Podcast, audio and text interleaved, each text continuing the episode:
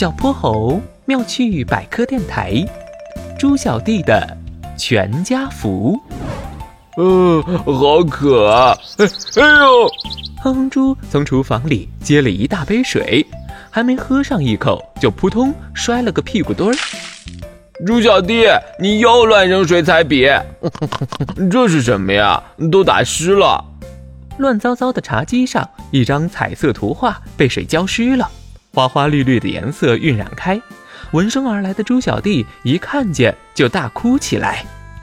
这是我画的全家福，红色的是妈妈，紫色的是爸爸，绿色的是我。全家福，这一点也看不出来。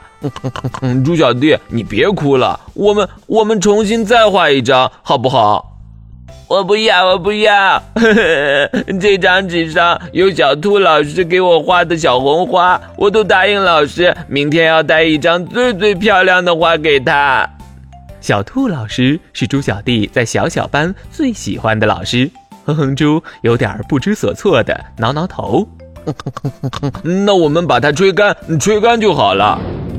在吹风机的帮助下，画纸重新恢复了干燥，但画面皱巴巴的团在一起，好像所有人脸上都长出了皱纹似的。不要不要，这样一点也不好看。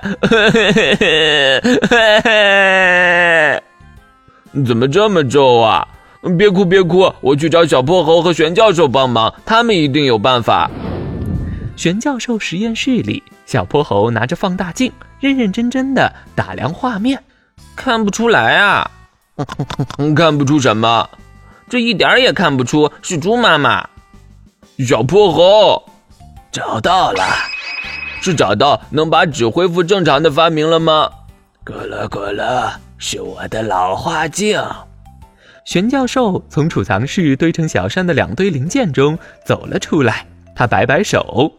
咯了咯了，液体具有一种神奇的表面张力，当受热蒸发时开始作用，水分子不断聚拢，发生挤压收缩，造成了褶皱。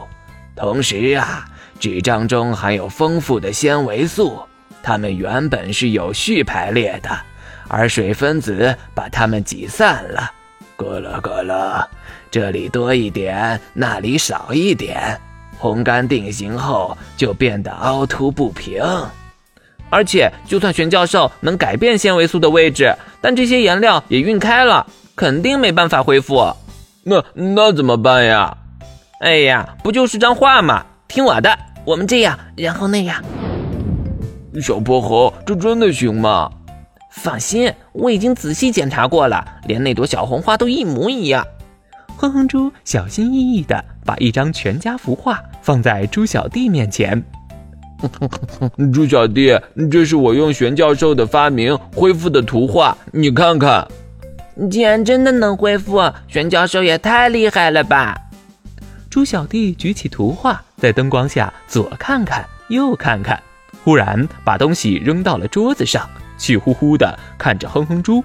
哥哥骗人，这根本不是我画的。一开始妈妈的头顶上是朵红色的小花，因为我画错了，才改成爆炸头的。哥哥骗人，呵呵呵坏哥哥，坏哥哥！